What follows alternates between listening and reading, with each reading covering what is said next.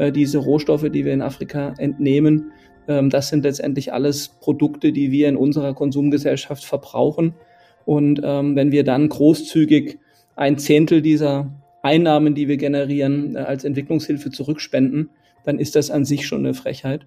Und ich glaube, da müssen wir auch systemisch mal drüber nachdenken, ob das der richtige Weg ist oder ob es nicht besser ist, dass wir faire Preise für die Produkte bezahlen, den Menschen faire Löhne geben. Dann haben die ein Steuereinkommen, dann können die ihr Gesundheitswesen aufbauen und dann verändern sich auch die ganzen Strukturen.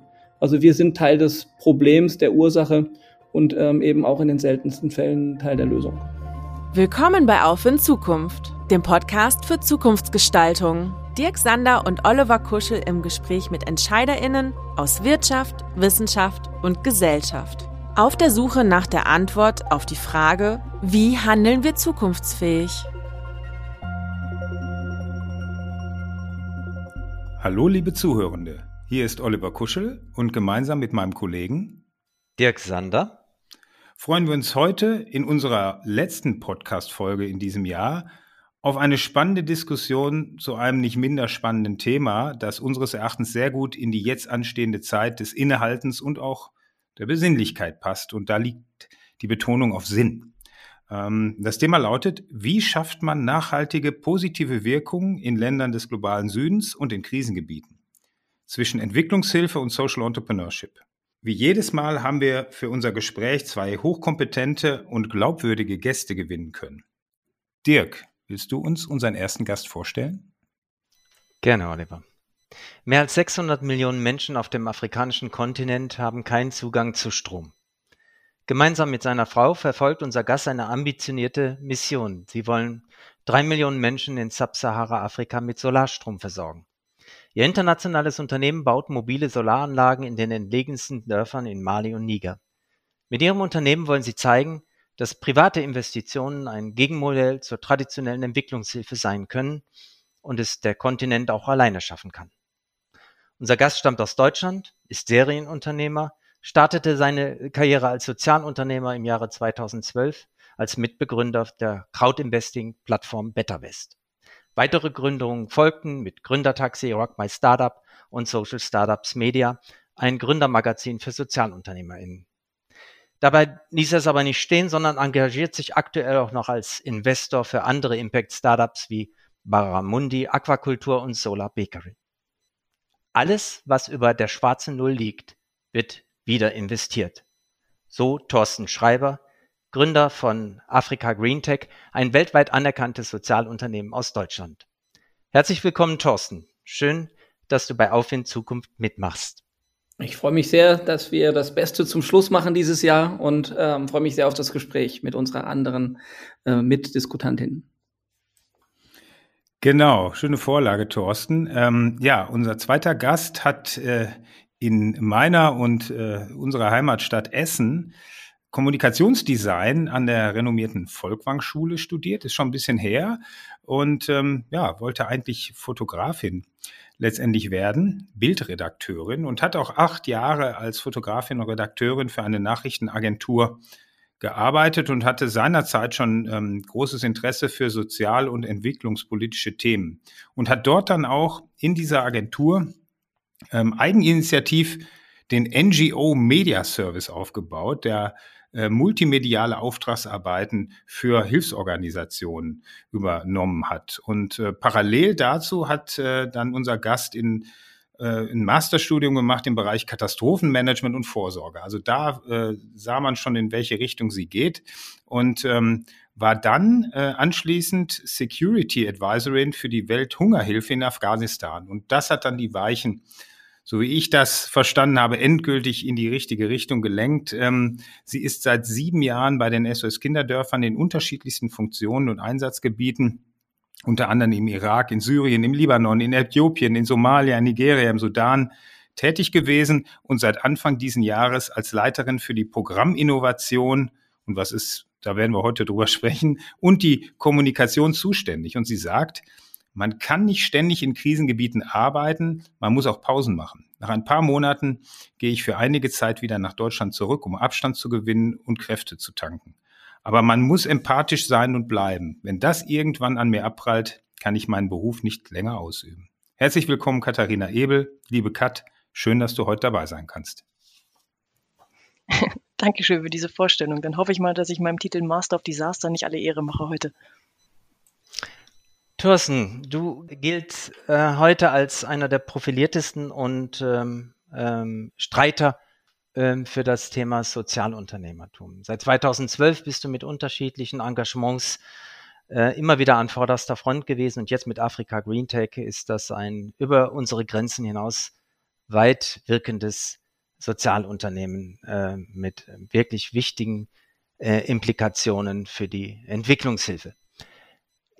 Aber Sozialunternehmer wird man nicht so einfach. Wie bist du dazu gekommen? Was hat dich überhaupt bewegt, einen solch auch nicht immer leichten Gang zu gehen? Ja, das ist eine gute Frage. Ich glaube, dass äh, tatsächlich das Leben äh, und die Erfahrungen, die wir machen in unserer Arbeits-, aber auch in unserer privaten Welt uns natürlich ähm, prägt. In meinem Fall war es tatsächlich das Scheitern. Ähm, 2006 äh, bin ich mit einem, ja, auch sehr bekannten und auch ähm, spannenden Unternehmen in der Textilbranche gescheitert. Ich war 15 Jahre lang im E-Commerce, in der Modewelt. Und ähm, im Rahmen dieses äh, Scheiterns äh, habe ich dann meine heutige Frau kennengelernt. Und äh, die hat mich sehr früh entführt, äh, im wahrsten Sinne des Wortes, äh, nach Afrika. Und ich war zu dem Zeitpunkt, ist jetzt wie gesagt schon 15 oder 16 Jahre her, auch voller Vorurteile, ähm, kannte den Kontinent nicht richtig und habe dort eben völlig andere äh, ja, Wahrnehmungen äh, kennengelernt und das hat mich dann, glaube ich, im Laufe der fünf davor folgenden Jahre extrem geprägt. Ähm, zu, der, zu dem Zeitpunkt, als ich ähm, meine Frau kennengelernt habe und verliebt, habe ich mich in, äh, in sie und natürlich auch dann in Afrika und in äh, die Länder, in denen wir waren, verliebt. Aber neben der Liebe war es dann eben zunehmend ähm, der Klimawandel, der mich extrem ähm, beschäftigt hat und der eigentliche Auslöser für mein, meine persönliche Veränderung in Richtung nachhaltiges Wirtschaften und Leben war dann definitiv die Geburt unserer gemeinsamen Tochter. Und äh, diese Verantwortung für so ein kleines Lebewesen hat mich dann extrem nachdenklich gemacht und dann eben auch ganz stark in die Richtung Nachhaltigkeit geprägt. Und ihr habt das ja schon in der Anmoderation gesagt, als ich dann 2011, 2012 äh, Patrick Meinels kennenlernte, ähm, kam es dann zu der Gründung von BetterWest. Und ähm, im Zuge dieser Gründung haben wir dann sehr, sehr viele Menschen kennengelernt, die sich intensiv beschäftigen. Unter anderem Ernst Ulrich von Weizsäcker vom Club of Rome, der das Buch Faktor 5, später Faktor 8 geschrieben hat. Und so kam ich dann endlich in diese Welt, in der ich mich heute ähm, ja sehr stark engagiere für eine bessere Zukunft. Ja, und sicherlich hat ähm, Katharina einen ähnlichen Klickmoment gehabt. Ähm, du hast ja, ich habe es beschrieben, ähm, in, an der Volkwang-Schule ähm, studiert, Fot Fotojournalismus. Und du hast dann viel ähm, über Ereignisse berichtet, aber das ist was anderes, als selber Hand anzulegen und zu helfen. Ne? Und wann hat es bei dir Klick gemacht und wann hast du dich eben von dieser berichtenden Rolle hin zu einer helfenden und unterstützenden Rolle gewandelt? Wann war das bei dir? Ja, Scheitern, Thorsten, ist tatsächlich irgendwo da das Stichwort. Ähm, danke für das. Ähm, ich habe als Idealist angefangen. Ich habe ähm, Journalismus studiert, beziehungsweise Fotojournalismus, weil ich etwas verändern wollte. Ich wollte etwas mit Bildern verändern, ich wollte etwas mit Geschichten verändern für Menschen, die in Kriegs- und Krisengebieten leben müssen.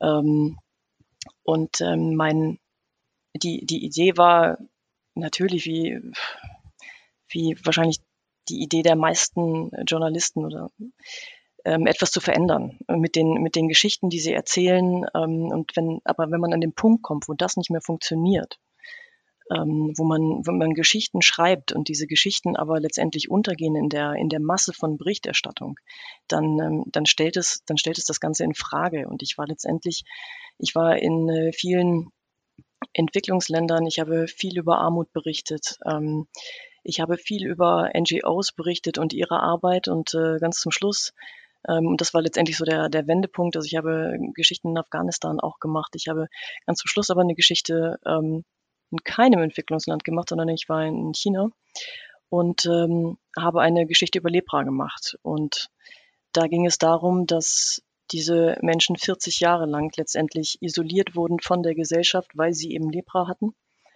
Ähm, getrennt von ihren Familien, Kinder wurden dorthin, ähm, dorthin geschafft. Und ähm, in diesen ähm, Communities hatte man sogar eine eigene Währung. Das heißt, wer da einmal drin war, kam da auch nie wieder raus. Und ähm, Dort gab es ein paar Nonnen und die haben sich selber beigebracht, wie man diese Menschen behandelt. Und ich habe eine Reportage darüber gemacht und ähm, in dem Moment, als ich da war, starb da auch jemand und die Art und Weise, wie dieser Mensch behandelt und abtransportiert wurde, war so, ähm, das hatte mit Menschlichkeit nichts mehr zu tun. Das war, das war einfach nur noch menschenverachtend. Das war, als würde man ein Stück Müll abtransportieren. Und ähm, mich hat man daraufhin, also ich habe das, ich habe diese ganze Geschichte äh, fotografiert, ich habe sie hinterher geschrieben. Ähm, ich bin nach Hause geflogen und ähm, habe mir angehört, wow, aber diese Bilder, Katharina, die sind ja, die sind ja viel zu grauenhaft. Also das können wir, das können wir so nicht drucken.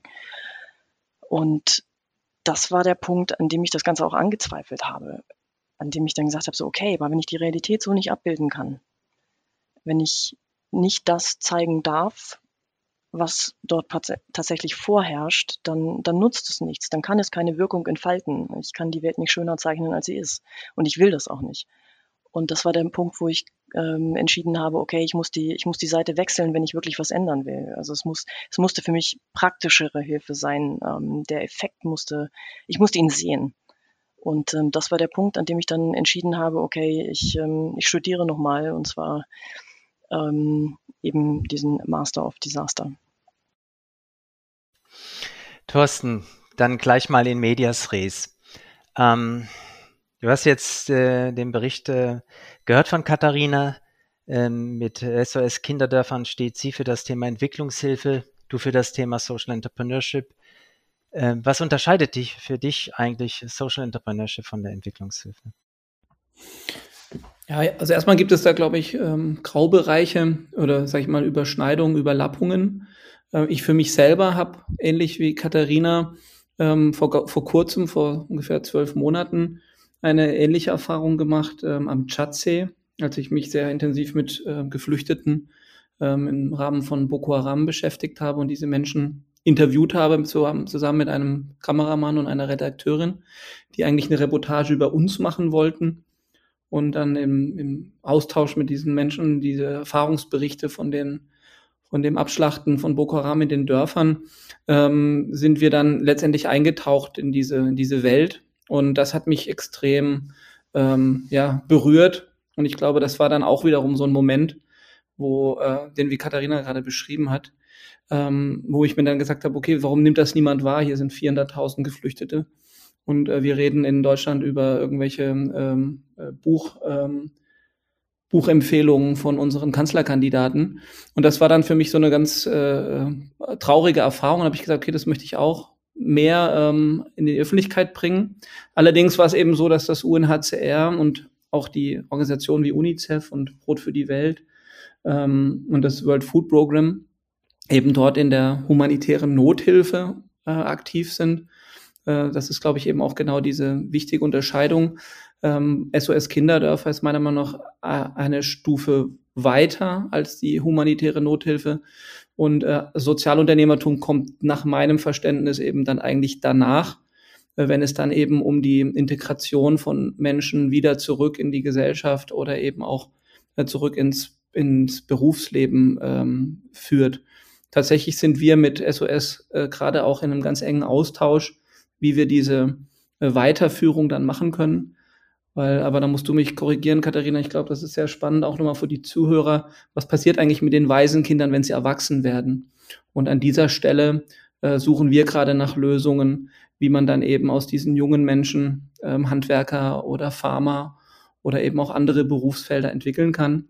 Und das ist letztendlich für mich der, der, der, auch der, der Traum, wenn wir alle viel stärker zusammenarbeiten würden und äh, eben nach Gemeinsamkeiten suchen, wo wir sozusagen äh, Hand in Hand arbeiten können, dann müssten wir eigentlich auch nicht nach äh, Differenzen suchen, sondern eher nach Gemeinsamkeiten. Ja, das ist eine schöne Vorlage. Thorsten, ich, da gehen wir auch gleich drauf ein, auf dieses gemeinsame Projekt. Da äh, hängen wir ja mit der Impact Factory dann glücklicherweise auch noch mit drin. Ich will noch mal einen Schritt zurückgehen, ähm, weil du ja jetzt schon äh, über sieben Jahre dort bist bei SOS Kinderdörfern. Wo siehst du die Limitierung an der Entwicklungshilfearbeit, äh, Katharina? Und wo, wo wünschtest du dir mehr ja, Progressivität und Produktivität? Also Geld kann man ja in verschiedener Weise letztendlich ausgeben und investieren auch als NGO? Limitierung sehe ich, glaube ich, überhaupt keine. Also man muss nur den, man muss nur den Mut aufbringen, tatsächlich auch Risiken einzugehen. Ähm, und, ähm, und natürlich, wir haben, und da muss ich jetzt bei Thorsten tatsächlich wieder ansetzen, ähm, wir haben etwas, das nennt man Nexus. Und das ist auch seit, ähm, seit Jahrzehnten äh, letztendlich etwas, das in der Entwicklungshilfe gang und gäbe ist oder sein sollte. Das heißt, man will Hilfe zur Selbsthilfe leisten. Man fängt ähm, in, in Notsituationen an. Da würde man tatsächlich jetzt sagen, so, okay, wir leisten humanitäre Nothilfe und das heißt, ich äh, gebe den Menschen Decken, ich gebe ihnen Nahrungsmittel, ich gebe ihnen Trinkwasser etc. So, aber wenn, sobald diese akute Not vorbei ist, muss es eben weitergehen. Das heißt, ich brauche integrierte Ansätze. Da brauche ich dann einen Wiederaufbau. Ähm, da finden die Leute wieder zurück ins Leben. Das heißt, sie, sie bauen sich ihre Existenzen wieder auf. Und dazu gehören nicht nur Häuser ähm, und Schulen und Gesundheitseinrichtungen, dazu gehören natürlich auch Jobs, die sie, die sie wieder aufnehmen müssen und ähm, ökonomische Aktivitäten.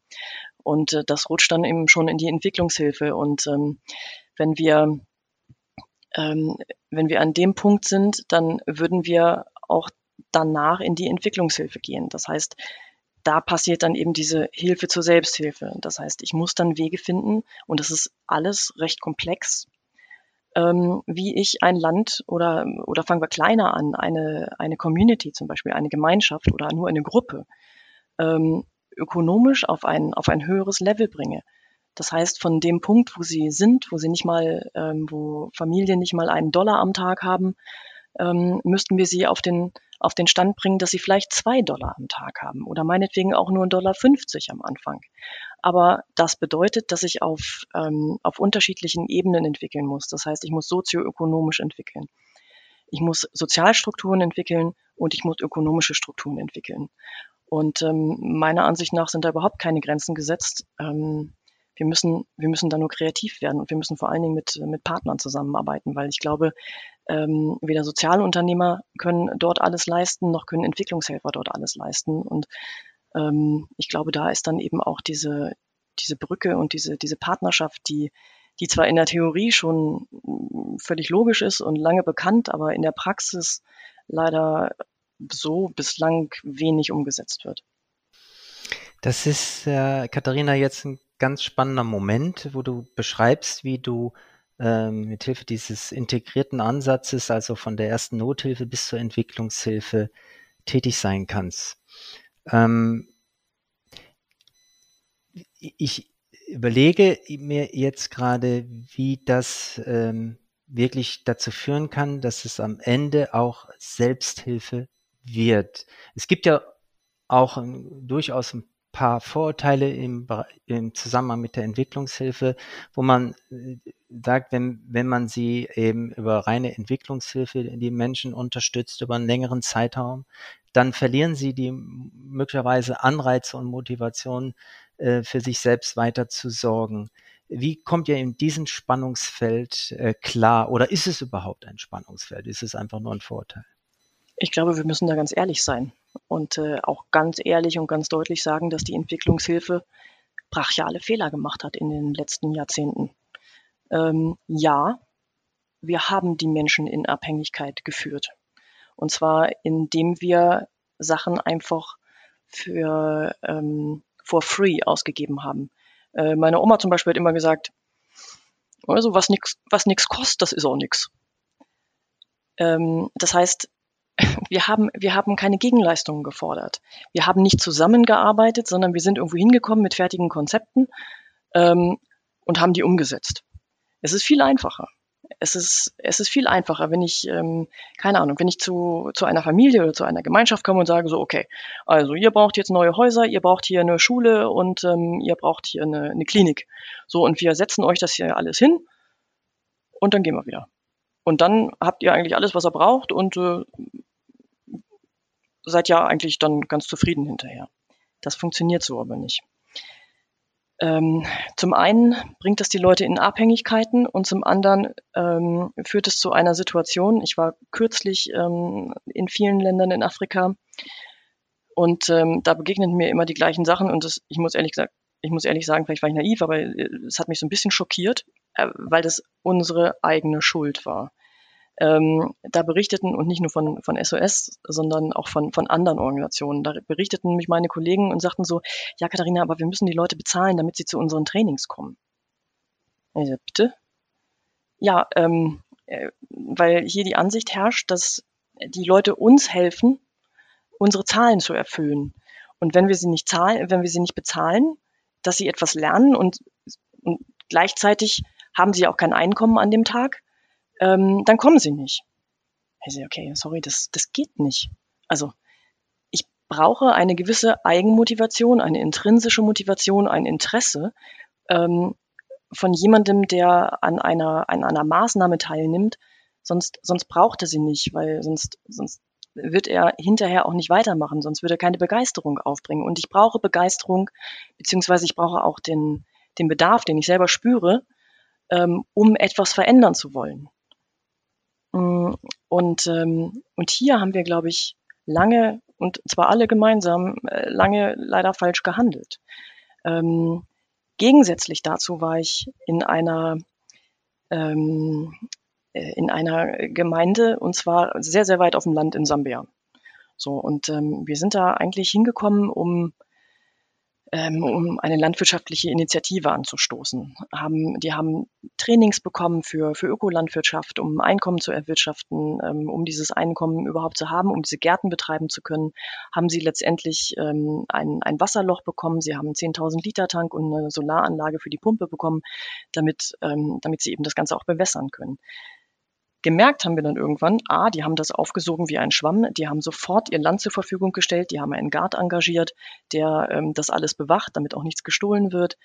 Ähm, sie, haben, sie haben sich gegenseitig unterstützt, sie haben eine Gruppe gebildet oder eine Gemeinschaft, die, ähm, die Wissen austauscht, die, ähm, die die Arbeitskraft untereinander verstärkt. Und ähm, sie haben innerhalb kurzer Zeit Profite eingefahren. Was sie noch eingefahren haben, oder was sie, was sie noch gelöst haben, war ihr Wasserproblem das wir jetzt gar nicht auf dem Schirm hatten, weil wir offenbar auch ähm, gar nicht so tief eingestiegen sind. Was sie wirklich hatten, war kein Wasser am Anfang. Also sie haben, wenn die Regenzeit kam, hatten sie für zwei Monate Wasser, dann ist der, ähm, dann ist der Strom vertrocknet. Und ähm, sie haben im Sand nach Wasser gebuddelt und das gleiche Wasser getrunken wie die Tiere, was zur Folge hatte, dass natürlich viele Krankheiten dort vorgeherrscht haben unter Kindern, unter Erwachsenen, ähm, eben über dieses Wasser transportiert. Und ähm, jetzt hatten sie plötzlich sauberes Trinkwasser, hatten ein Einkommen durch ihre Gärten und ähm, mehrere Mitglieder aus, der, aus den umliegenden Gemeinden kamen, weil sie das gleiche Problem hatten mit dem Wasser. Und, und, die, und die Leute haben dann gesagt, so, okay, wir können, diese, wir können diese Menschen ja nicht fernhalten. Dann werden sie das auch zerstören. Und ich war sehr beeindruckt, weil sie, weil sie reflektiert haben. Und, ähm, und sie haben dann gesagt, okay, was machen wir jetzt? Und dann haben wir, dann haben wir zusammen eine Lösung entwickelt und haben gesagt, okay, dann, dann müssen die bezahlen. Aber das, was ihr einnehmt, ähm, das wird reinvestiert und das müsst ihr auch kommunizieren, das wird reinvestiert ähm, in größere Kapazität für Wasser. Und dann, dann schafft ihr es, mehr Leute zu versorgen mit dem Wasser. Eure Gärten könnt ihr dann trotzdem noch bewässern, eure Viecher ähm, haben was zu trinken, ihr habt auch was zu trinken, die anderen haben was zu trinken, ihr habt zusätzlich noch eine Einnahme. Ähm, und genau das haben die gemacht. Und zusätzlich haben sie dann gesagt, ja, ähm, das, was wir jetzt von euch brauchen, ist letztendlich ein Experte, der uns berechnen kann, ähm, wie viel Wasser wir brauchen und was wir, was wir genau dafür unternehmen müssen. Aber wir wollen jetzt kein Geld mehr von euch. Das, das haben wir gekriegt. Von hier aus, von, von hier ab ähm, machen wir alleine weiter. Und das war der Punkt, an dem ich gedacht habe, okay, genau das muss es sein. Ähm, ich kann den, den Anstoß geben, ich kann, ähm, ich kann Leute befähigen, also ich kann ihnen, ich kann ihnen Wissen vermitteln, ich kann ihnen die Mittel geben, aber ich muss ihnen auch ganz klar sagen, so okay, ab diesem Punkt seid ihr euch, seid ihr auf euch alleine gestellt. Und ich brauche auch von euch etwas, ähm, das mir zeigt, ihr wollt auch einen Fortschritt erlangen. Und ihr müsst als möglichst als Gruppe zusammenarbeiten. Ähm, Und das waren, ich denke, dass an diesem Beispiel kann man, kann man das sehr gut erklären, wie, wie es auch funktionieren kann.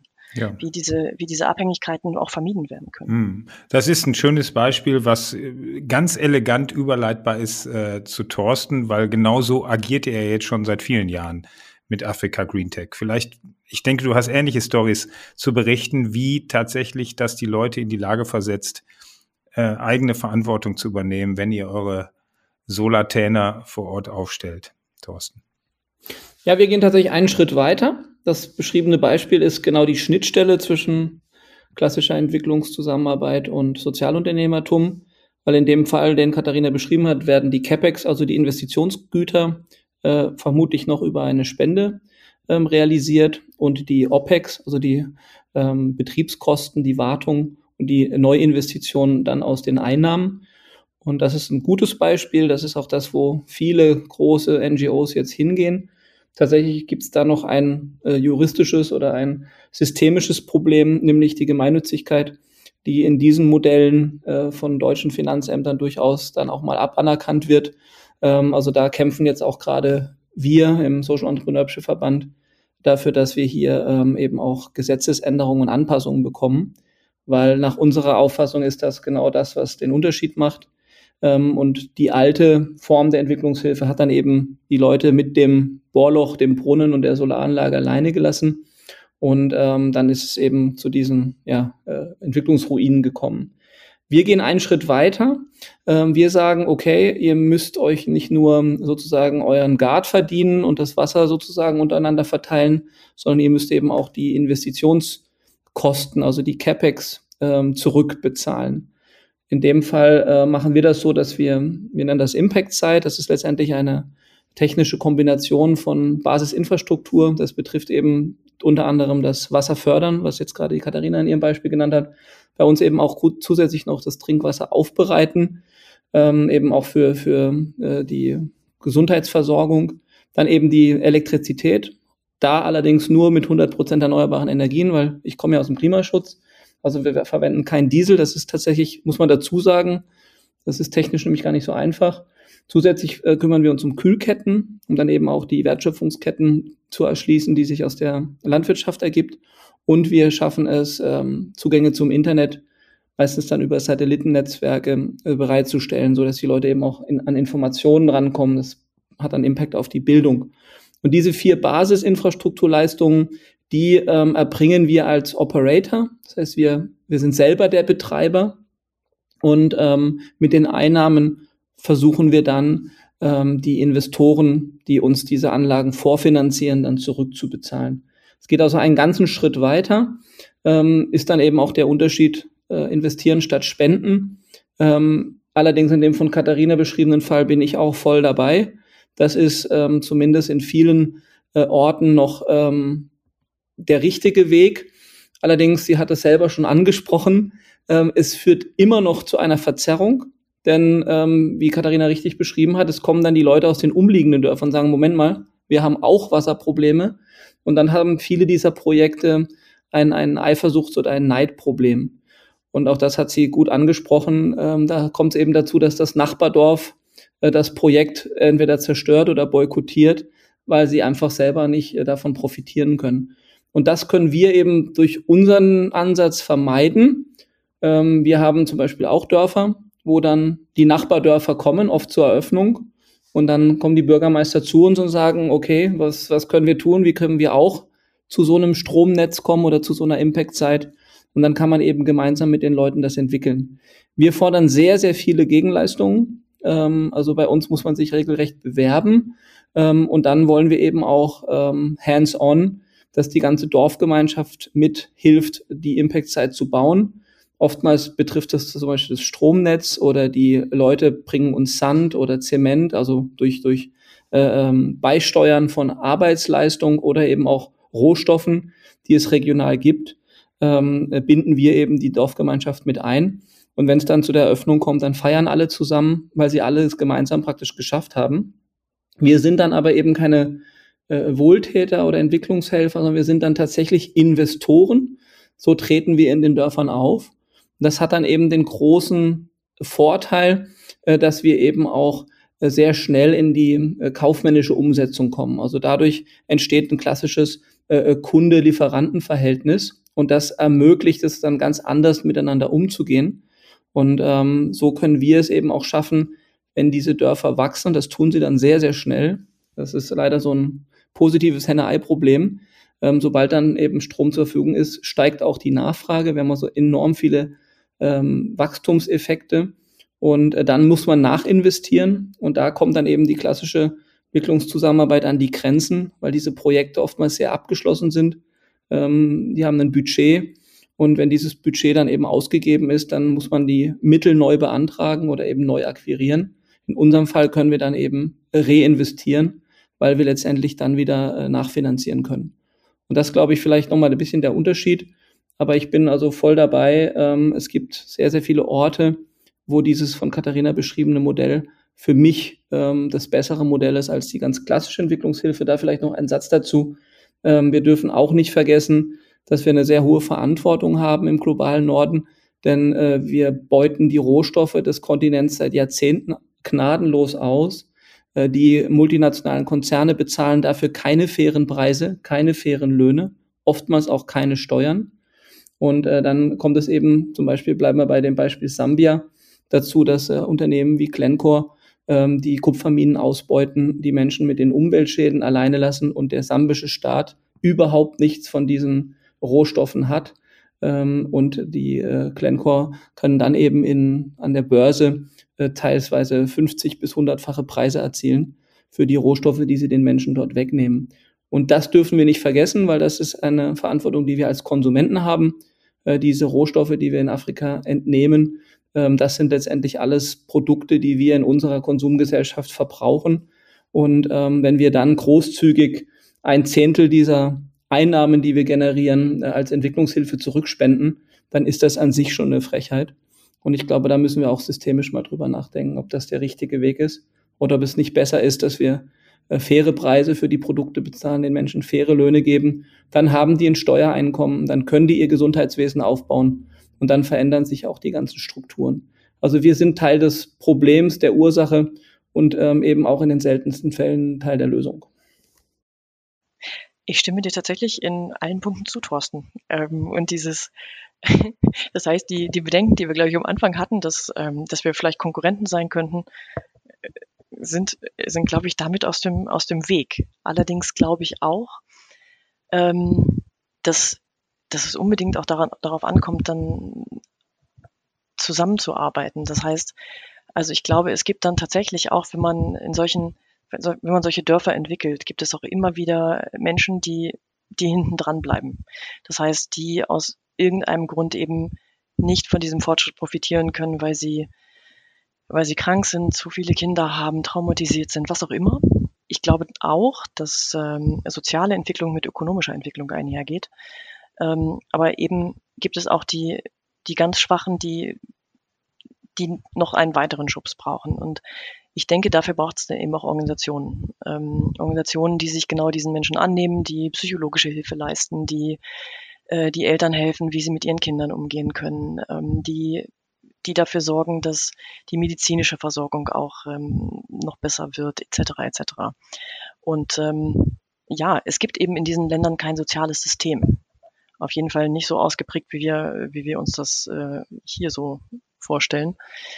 Aber ähm, genau das kann man dann, glaube ich, kann, kann man dann, glaube ich, als Organisation leisten und da kann man sich dann auch drauf, ähm, drauf berufen, beziehungsweise das ist, glaube ich, dann auch die Rolle, die man da einnimmt. Und vielleicht muss man als, vielleicht muss man die Rollen dann einfach überdenken, so dass man, ähm, ich sage jetzt ungern Projekte, weil Projekte, wie du, wie du ganz richtig vorhin gesagt hast, die haben immer einen Endpunkt.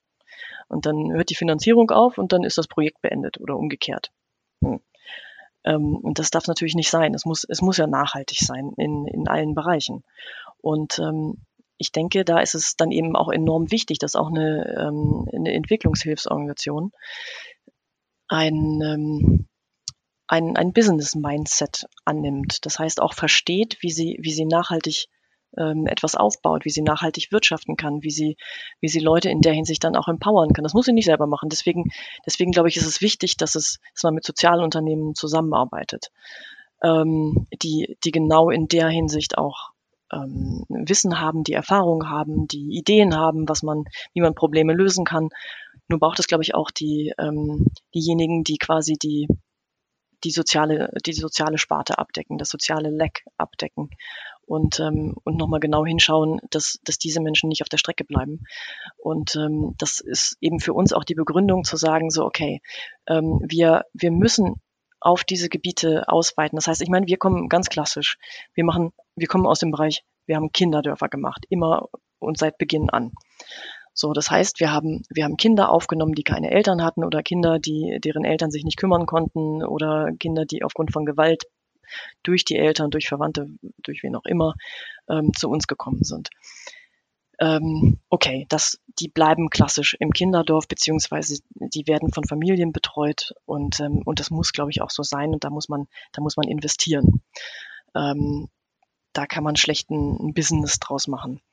Ähm, aber ich glaube, wir, wir müssen auch vorher ansetzen und das, das haben wir, das haben wir jetzt auch seit langer Zeit begriffen, dass wir, ähm, dass wir unsere Wirkung natürlich auch ausweiten müssen. Also unseren, wir müssen mehr Kinder erreichen und zwar auch mehr Eltern früher erreichen, so dass sie gar nicht erst in diese Verlegenheit kommen, dass sie möglichst ihre, dass sie ihre Kinder abgeben wollen ähm, oder dass sie ihre Kinder aussetzen oder dass sie ihre Kinder prügeln oder ähm, oder dass ihre Kinder hungern müssen. Das heißt, ähm, da müssen, da müssen wir ansetzen da sind wir auch gefragt. Aber dafür muss es eben genau diese Sachen auch geben, die Thorsten gerade beschrieben hat. Also das heißt, wir müssen auf, wir müssen holistisch und multidimensional agieren. Und ich glaube, das geht nur zusammen.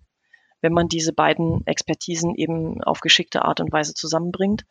Ähm, und ich werde immer gefragt, so, okay, was ist denn jetzt das Neue an dem, was du da machst, Katharina?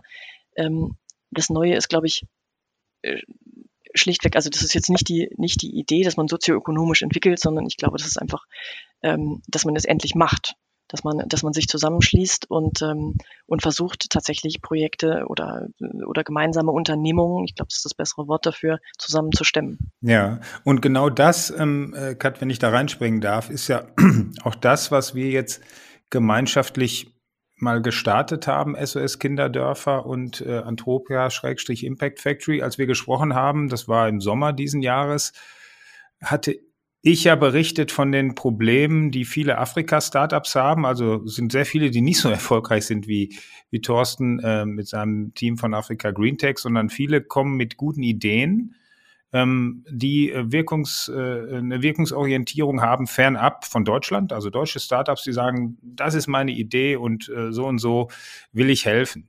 Die gehen mit viel Engagement hin, ähm, haben vielleicht ein kleines Netzwerk sich aufbauen können, irgendwo, vielleicht in Afrika und dann muss nur das ein oder andere passieren und schon sind alle Bemühungen wieder dahin. Auf einmal ist die Person nicht mehr da, politische Unruhen, was auch immer. Und schon bricht alles das zarte Pflänzchen wieder zusammen. Also wir wissen ja, dass man sagt ja gerne, dass 90 Prozent der Startups auch hier in Deutschland ohnehin schon scheitern. Ob die Quote stimmt, weiß ich nicht, aber sie ist hoch. Und dann ist natürlich klar, wenn ich ähm, ein Wirkungsmodell habe, fernab des eigenen Landes, wo ganz andere Strukturen, andere Mentalität herrscht, dann ist die Quote wahrscheinlich noch viel, viel schlechter. Und davon habe ich berichtet und auch gesagt, dass ähm, auch unsere Förderpartner deshalb ähm, äh, ein bisschen zögerlich sind, solche Ideen zu unterstützen, weil sie sagen, wir machen keine Entwicklungshilfe. Und ich habe dann geschildert, äh, Kat, ich weiß es noch, dass ich, dass ich sagte, es fehlt die Infrastruktur vor Ort, die stabile Infrastruktur für Startups mit Ideen und das ist sicherlich neu.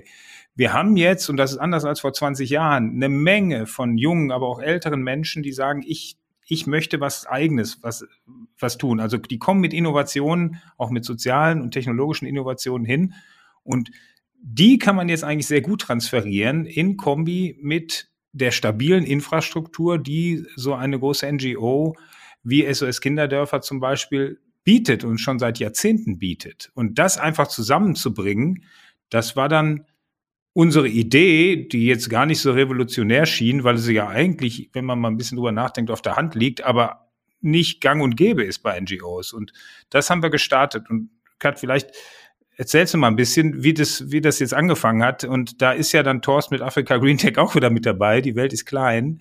Ne, ähm, äh, was wir gestartet haben und, und, und wie die nächsten Schritte sind. Und Thorsten, dann kannst du vielleicht auch ein bisschen berichten, wie dann so ein Zusammenarbeitsmodell mit SOS vielleicht auch funktionieren kann. Ähm, ja, das, was wir, also letztendlich, ich, ich hole vielleicht ein bisschen aus. Ich habe, ich habe diese Position ja erst im, im Februar diesen Jahres übernommen und habe dann gedacht, so, okay, super.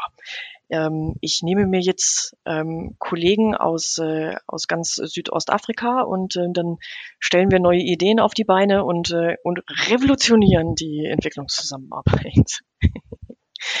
und das endete dann erstmal darin, dass ähm, wir mit zwölf Ländern angefangen haben und ich drei, drei Sessions lang irgendwie großem Schweigen gegenüber saß.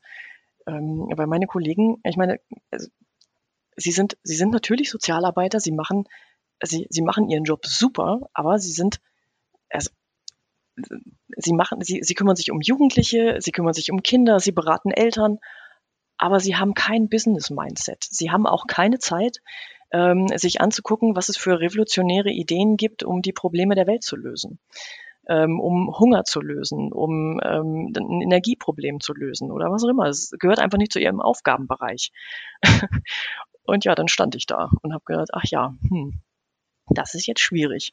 So, wir sind, wir sind letztendlich dahin, tatsächlich dahin gekommen, dass äh, wir dann sehr ne, in einem sehr zaren Prozess dann tatsächlich dann Ideen entwickelt haben, uns mit Startups auseinandergesetzt haben, ähm, im, im landwirtschaftlichen Bereich viel entwickelt haben. Tatsächlich sind wir dann auch auf neuen, auf neuen Projekte gekommen, aber es war halt unglaublich zäh und ich habe sie wirklich gequält, weil ich ihnen dann auch Fragen gestellt habe, gesagt habe, okay, jetzt berechne mir bitte, ähm, wann du Umsatz machst.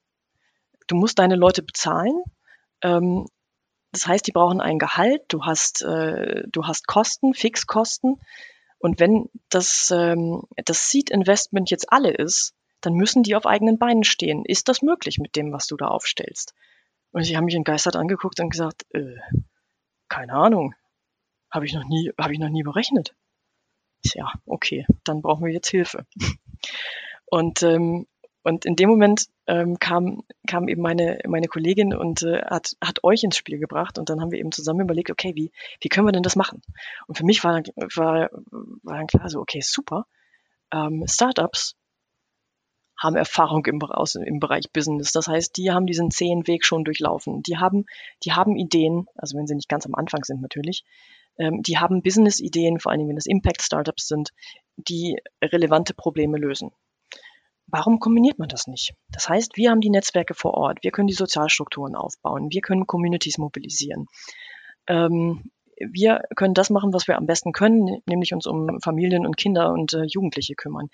Ähm, die Startups können uns wiederum helfen, ähm, das auf wirtschaftlich solide Beine hoffentlich zu stellen, ähm, relevante Lösungen zu entwickeln, die auch ähm, im besten Fall Jobs und schön wäre es, wenn es dann nachhaltige Jobs sind. Ähm, ich stehe da ähm, auf der Seite von Thorsten. Also ähm, ich möchte auch keine Dieselgeneratoren ähm, irgendwo haben. Ähm, das heißt, also wenn es dann auch noch Jobs sind im, im nachhaltigen Bereich, die ähm, die Jugendlichen vor allen Dingen auch Arbeit geben. Wir haben ein Riesenproblem. Wir haben äh, Horden von, von jungen Leuten, die einfach keinen Job haben, selbst wenn sie studiert haben. Und ähm, wenn sie, wenn sie relativ weit auf dem Land sind, dann versuchen sie so schnell wie möglich in eine Stadt zu kommen, weil sie sich die Chancen, weil sie ausrechnen, dass die Chancen dafür sehr höher sind. Und meistens scheitern sie dann auch noch. Und für all das hatten wir aber alleine keine Lösung. Und dann klang das irgendwie ganz, ganz logisch, dass man dann gesagt hat, so okay, dann, dann arbeiten wir doch am besten zusammen. Und dann haben wir, dann haben wir ein, ähm, ein Event entwickelt, das, das letztendlich jetzt hieß Match Me If You Can. Das heißt, es war so ein bisschen wie so eine naja, wie so ein Dating-Portal, wo, wo Startups sich ähm, ähm, sich SOS-Ländern vorgestellt haben und ähm, man dann geguckt hat, okay, mag man sich, stimmt die, ähm, stimmt die gegenseitige Sympathie und Energie und, ähm, und jetzt sind wir an dem Punkt, dass man sagt so, okay, wir, wir, die, man hat jetzt jeweils ein Match oder auch zwei ähm, ein Startup und ein, ein SOS-Land und die entwickeln eine gemeinsame Idee für das jeweilige Land, für eine bestimmte Zielgruppe.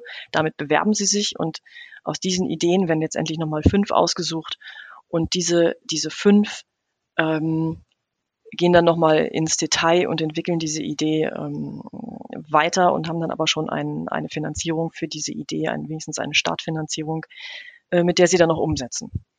Und ähm, das war ja, also das, das war schwer zu erklären am Anfang, weil, weil es völlig neu war. Aber letztendlich waren auf jeden Fall von unserer Seite alle begeistert. Und ähm, naja, jetzt hoffen wir mal, dass da wirklich da was Gutes bei rauskommt. Aber eigentlich bin ich davon überzeugt. Punkt. Thorsten, vielleicht kannst du äh, direkt darauf antworten.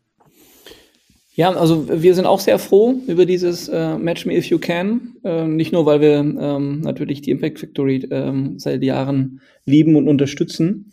Ähm, ihr seid auch ein ganz wichtiger Teil unseres Sektors. Ähm, aber ich persönlich ähm, verfolge SOS Kinderdörfer schon seit der Kindheit, seit den großen Spendenaufrufen und ähm, ich finde die Arbeit ganz großartig und auch wichtig. Und das unterscheidet es ein bisschen von anderen Hilfsorganisationen, bei denen es oftmals nicht so ein klares Profil gibt.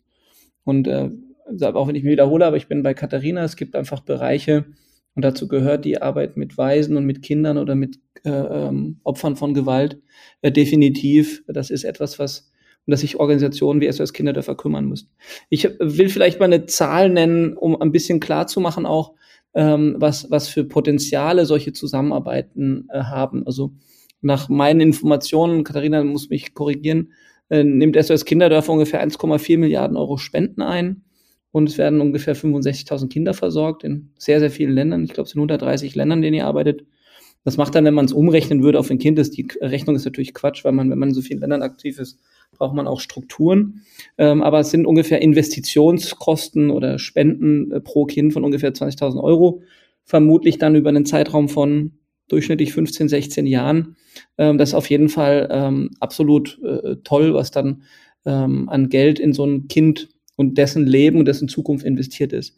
Wir machen das zum Beispiel jetzt, ähm, wir rechnen ähnlich, also wir rechnen auch mit ähm, äh, CapEx pro Hausanschluss. Man kann das dann auch runterbrechen mit ähm, Investitionskosten pro Kopf. Und äh, bei uns sind das ungefähr 1000 Euro für einen ähm, funktionierenden Hausanschluss, an dem der Kunde dann eben äh, Trinkwasser oder eben auch Strom bekommt. Und äh, das äh, in, hinter einem Hausanschluss sind ungefähr zehn Menschen. Und diese zehn Menschen sind dann, ähm, haben dann eben Zugang zu Energie. Und das ist letztendlich nochmal eine äh, sehr spannende Zahl, weil wenn man das dann interpoliert, könnten wir mit 1,4 Milliarden Euro ähm, ungefähr ja, ähm, 1,4 Millionen Menschen äh, versorgen. Und äh, das ist, glaube ich, eine, eine spannende Dynamik, ähm, zumal es in unserem Fall eben keine Spende ist, sondern wir finanzi zahlen diese Finanzierung zurück. Und jetzt komme ich auf einen ganz anderen wichtigen Punkt, ähm, äh, den ich an, an Oliver und Dirk richten möchte, weil ihr ja sehr stark mit großen Investoren, Family Office spricht. Was mir, was mich wahnsinnig stört seit, seit Jahren, ist, dass äh, dieser von euch vorhin genannte Vorwurf kommt, wir machen ja keine Entwicklungshilfe. Und das ist einfach Unkenntnis. Ähm, man kann durch Investitionen in diesen schwierigen Regionen und Gebieten eben durchaus eine vernünftige Rendite erzielen, also das, was ein Investor eigentlich auch möchte, und gleichzeitig eine so starke positive Wirkung erzielen. Und ähm, eigentlich müsste, müssten Investoren aus eigenem Interesse ähm, äh, ihr Geld eben in, in solche Unternehmungen oder solche Projekte stecken, statt es dann eben in Raffinerien oder Waffengeschäft oder sonst was. Und äh, das ärgert mich ungemein. Und äh, ein letzter Satz, weil Katharina vorhin gesagt hat, oder du hast in der Anmoderation gesagt, Dirk, dass sie äh, Katharina dann immer nach Deutschland zurückgeht, um sozusagen ähm, wieder Kraft zu tanken. Bei mir ist es genau umgekehrt ich bin so frustriert über diese Situation hier in Deutschland, über diesen Wohlstands, diese Wohlstandsblase, dass ich regelmäßig zurück in Kriegsregionen muss, um mich sozusagen äh, weniger zu ärgern darüber. Das ist, ähm, du sprichst ein, ganz wichtiges Thema an, also dass man damit auch Geld verdienen kann und auch darf und eigentlich auch muss. Ich hatte ja dein Zitat auch gebracht, alles, was du da an Rendite rausholst, das investierst du und reinvestierst du ja auch wieder. Jetzt stelle ich mir aber gerade vor, unsere Zuhörenden ähm, erinnern sich an das, was du anfangs gesagt hast über diese Basis äh, Infrastrukturen, den Impact Zeit, den du ja auch über Investitionen stemmst. Jetzt stelle ich mir deutsche Investoren vor, die viel Geld geben und dann ja die Rückzahlung von Menschen, die natürlich äh, mit viel weniger Geld äh, leben und auskommen müssen. Da können ja auch nur ganz minimale kleine Beträge zurückgezahlt werden. Wie geht das denn logisch auf? Wie kann dadurch überhaupt eine Rendite entstehen? Ja, das ist äh, erstmal falsch. Ähm, die, äh, das ist ein typisches Vorurteil, was herrscht. Wir haben in ähm, Ländern in der Krisenregion im Sahel, wo wir unterwegs sind, Stromkosten von zwei Euro pro Kilowattstunde. Und das fast ausschließlich aus, aus Dieselgeneratoren. Es führt also noch zusätzlich dazu, dass wir den Klimawandel anfeuern im wahrsten Sinne des Wortes. Und wenn wir eine Anlage bauen, die dann eben aus äh, Photovoltaik und äh, modernen Speichern ähm, Energie liefert, dann können wir das zu Preisen machen, die äh, äh ungefähr bei den Kilowattstundenpreisen liegen, die wir hier in Deutschland kennen. Also irgendwas zwischen 20 und 25 Euro Cent. Und ähm, das heißt, der Mensch, der vorher einen Dieselgenerator betrieben hat, der ähm, spart 80 Prozent seiner Energiekosten ein. So, und trotzdem ist das dann noch profitabel, wenn man jetzt die Erstellungskosten, also die Investitionskosten, die es benötigt, um in einem solchen Dorf mit unserer Technologie wohlgemerkt, äh, die hat natürlich auch so ein paar Vorteile, ähm, dann eben äh, Strom zu erzeugen. Und äh, deswegen ist das letztendlich äh, für mich ein, einfach ein Vorurteil und ähm, Unkenntnis. Und wir können heute eben zu deutlich niedrigeren Kosten Strom anbieten und eben auch die anderen Dienstleistungen, Kühlkette, Internet und ähm, Wasser als das eben heute mit fossilen und alten ähm, Möglichkeiten gemacht wird. Und das ist schlicht und einfach ein, ein Technologieschub. Also wir können durch moderne Technologie einfach effizienter und günstiger ähm, Strom herstellen. Und deswegen lohnt sich das eben auch. Dass dann der soziale Effekt, der Impact und der Einfluss auf den Klimawandel noch als positive Nebeneffekte oben zukommen, das ist fast schon geschenkt. Und äh, mich ärgert das halt ungemein, dass die Leute sich nicht mit den Situationen auseinandersetzen. Ich muss jetzt nicht jeder nach Mali fliegen, ja, aber ähm, es gibt genügend Publikationen, so wie euren Podcast, wo man sich schlau machen kann. Wenn man sich heute hinstellt und sagt, ich bin Impact Investor, ich möchte mein Geld nachhaltig anlegen oder wirkungsorientiert, gibt es genügend Quellen, wo man das machen kann. Was den Deutschen, insbesondere den deutschen oder deutschsprachigen Investoren fehlt, ist einfach der Mut. Und die sind so voller Vorurteile, ähm, über den afrikanischen Kontinent oder den globalen Süden, dass sie eben ähm, einfach ihr Geld zusammenhalten oder zurückhalten. Und das ärgert mich als zweites ungemein, weil es eben äh, auch einen Zusammenhang gibt zu der klassischen Entwicklungshilfe. Das ist eben auch etwas, was ich der Entwicklungshilfe vorwerfe. Wir haben 40 Jahre lang oder 50 Jahre lang Narrative gedrängt durch Fotos, durch Bilder für die Spendenkampagnen, die dann an Weihnachten jetzt in dieser Zeit wieder durch alle Medien gehen. Da werden afrikanische Kinder in, in, in schlechtesten Positionen dargestellt mit dicken Bäuchen und Fliegen auf dem Mund.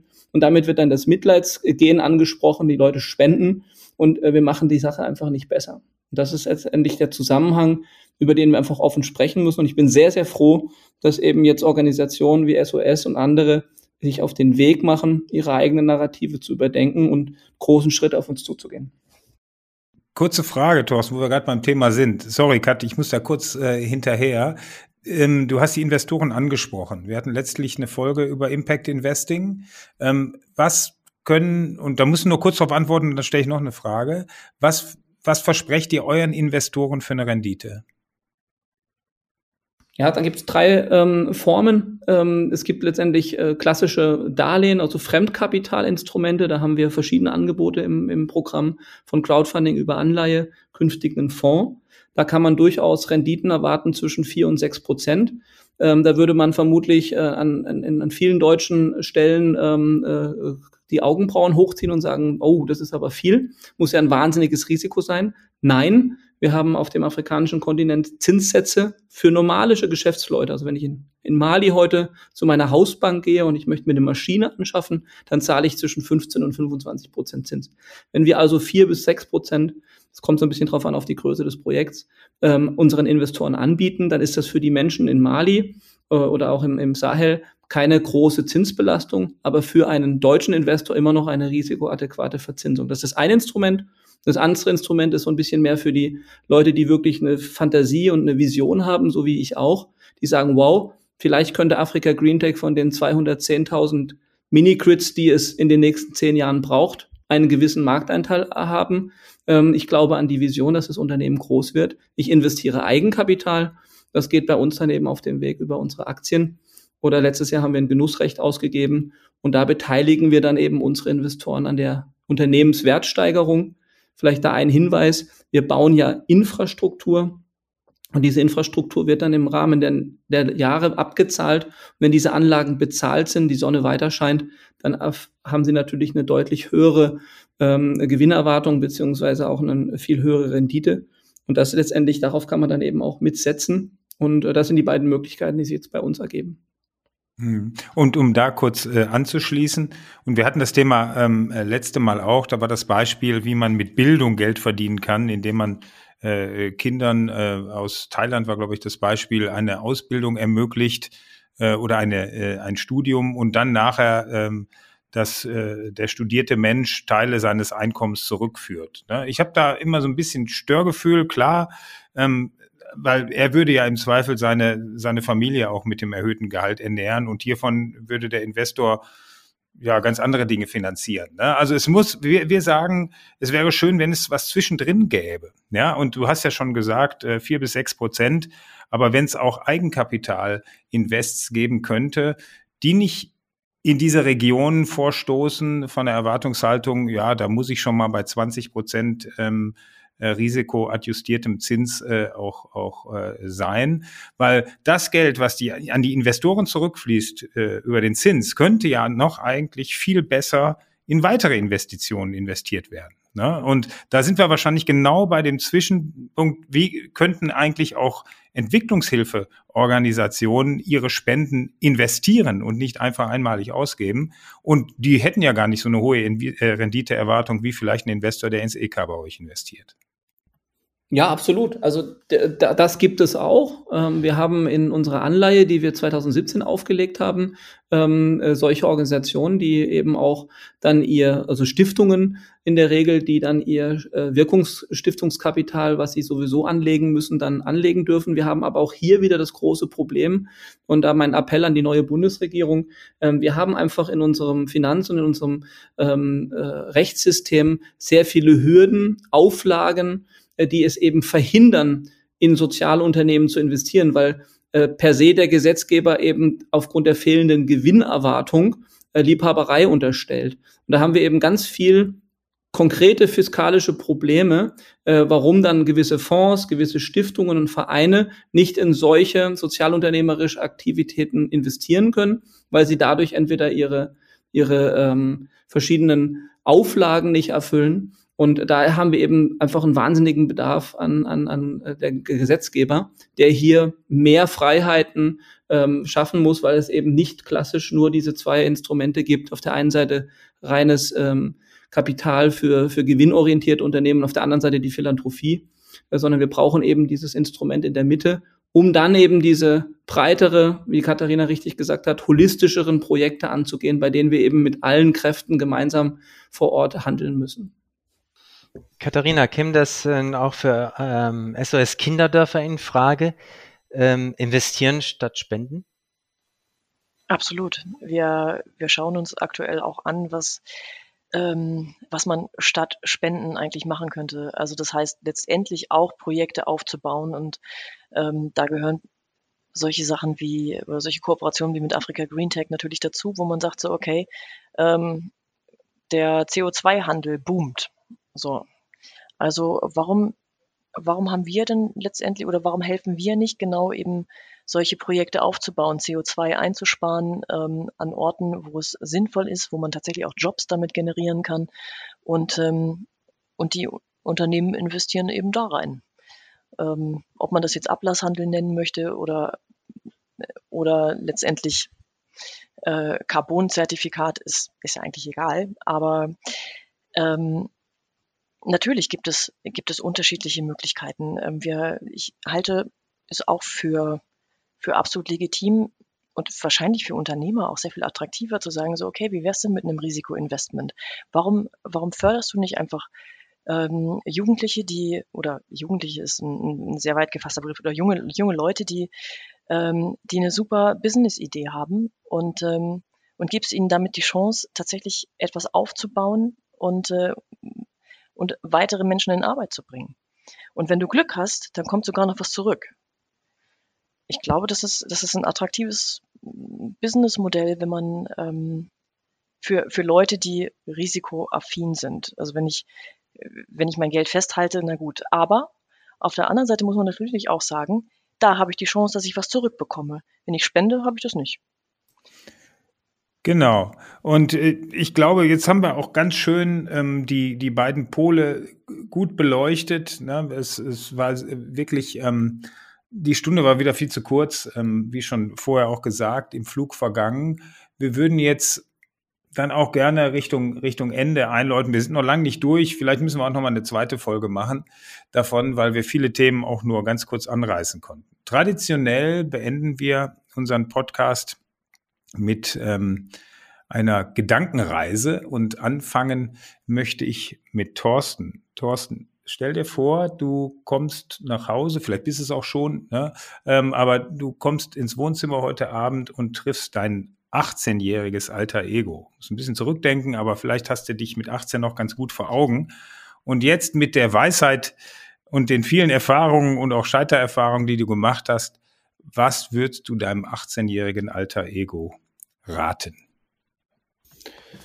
Ich würde beim 18-jährigen Ego raten, viel mehr auf die Intuition zu achten und viel weniger auf die ähm, verkopften, auf die gelernten Dinge, sondern viel stärker auf den Bauch zu hören und ähm, eben Dinge wie äh, Liebe, Zuversicht, Leidenschaft ähm, in den Vordergrund zu stellen, statt eben alles tot zu rechnen, kaputt zu rechnen und eben viel mehr Zuversicht zu haben im Leben.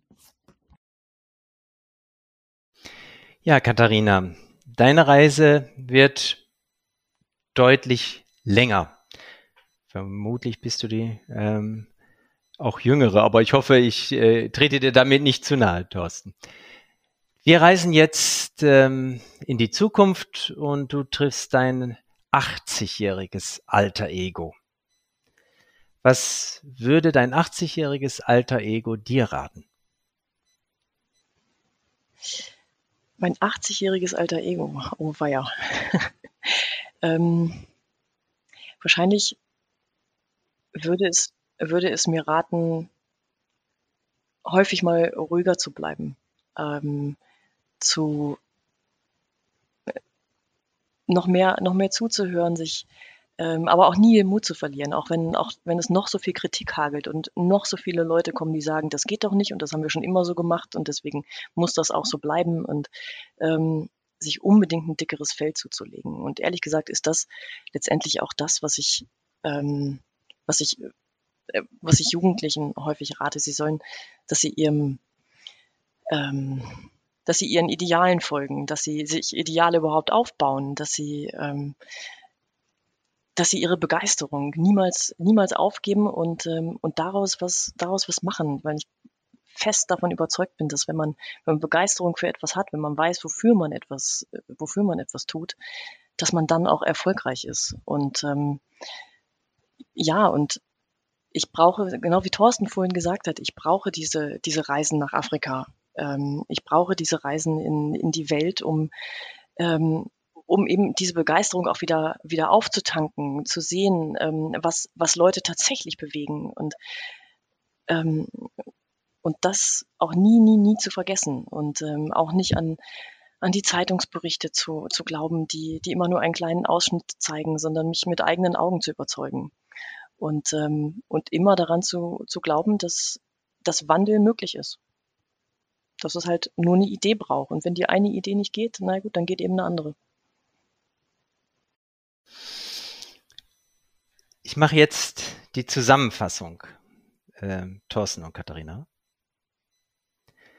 Thorsten Schreiber von Afrika Greentech und Katharina Ebel von SOS Kinderdörfer haben in eindrücklichen Schilderungen ihre Arbeit im globalen Süden deutlich gemacht. Entwicklungszusammenarbeit und Social Entrepreneurship müssen keine gegensätzlichen Ansätze bleiben, um Menschen in Krisen- und Notregionen zu befähigen, ihre Probleme auch eigenverantwortlich zu stemmen. In akuten Krisen sind Organisationen wie SOS Kinderdörfer unverzichtbar, um die Voraussetzungen zu schaffen, dass die Hilfe zur Selbsthilfe aufgehen kann. An dieser Schnittstelle können Unternehmen wie Afrika Greentech mit ihren aktivierenden und mit Anreizen hantierenden sozialunternehmerischen Ansätzen den entscheidenden Beitrag leisten, dass die Menschen durch ihre ehrliche Arbeit ihre Würde zurückgewinnen. Und das rentiert sich dann auch noch für Menschen, die in diese Projekte investieren. Liebe Zuhörende, noch müsst ihr wählen, spenden oder investieren. Bald jedoch könnte das auch zusammengehen, dank Menschen wie Thorsten und Katharina. Danke euch beiden für dieses sehr inspirierende Gespräch. Danke euch auch. Dankeschön. Ja, liebe Zuhörende, wir sind durch mit unserer letzten Podcast-Folge in diesem Jahr und ähm, wir wünschen euch entspannte Tage jetzt zwischen den Jahren, guten Rutsch ins neue Jahr und ich weiß, der Thorsten hat wirklich ein Hammer-Zitat, was er euch gerne noch mit auf den Weg geben würde. Euch Gründern, euch Sozialunternehmern oder solchen, die es auch noch werden wollen. Thorsten. Ja, ich wünsche euch auch von Herzen ein tolles neues Jahr, ein sehr erfolgreiches neues Jahr. Und ich möchte gerne Harriet Tubman zitieren, die vor über 100 Jahren gesagt hat, jeder große Traum beginnt mit einem, der ihn träumt.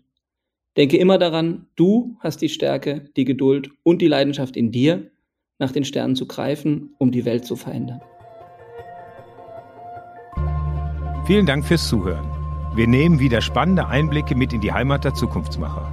Schreiben oder sprechen Sie uns gerne an unter redaktion.aufinzukunft.de. Bis zum nächsten Mal.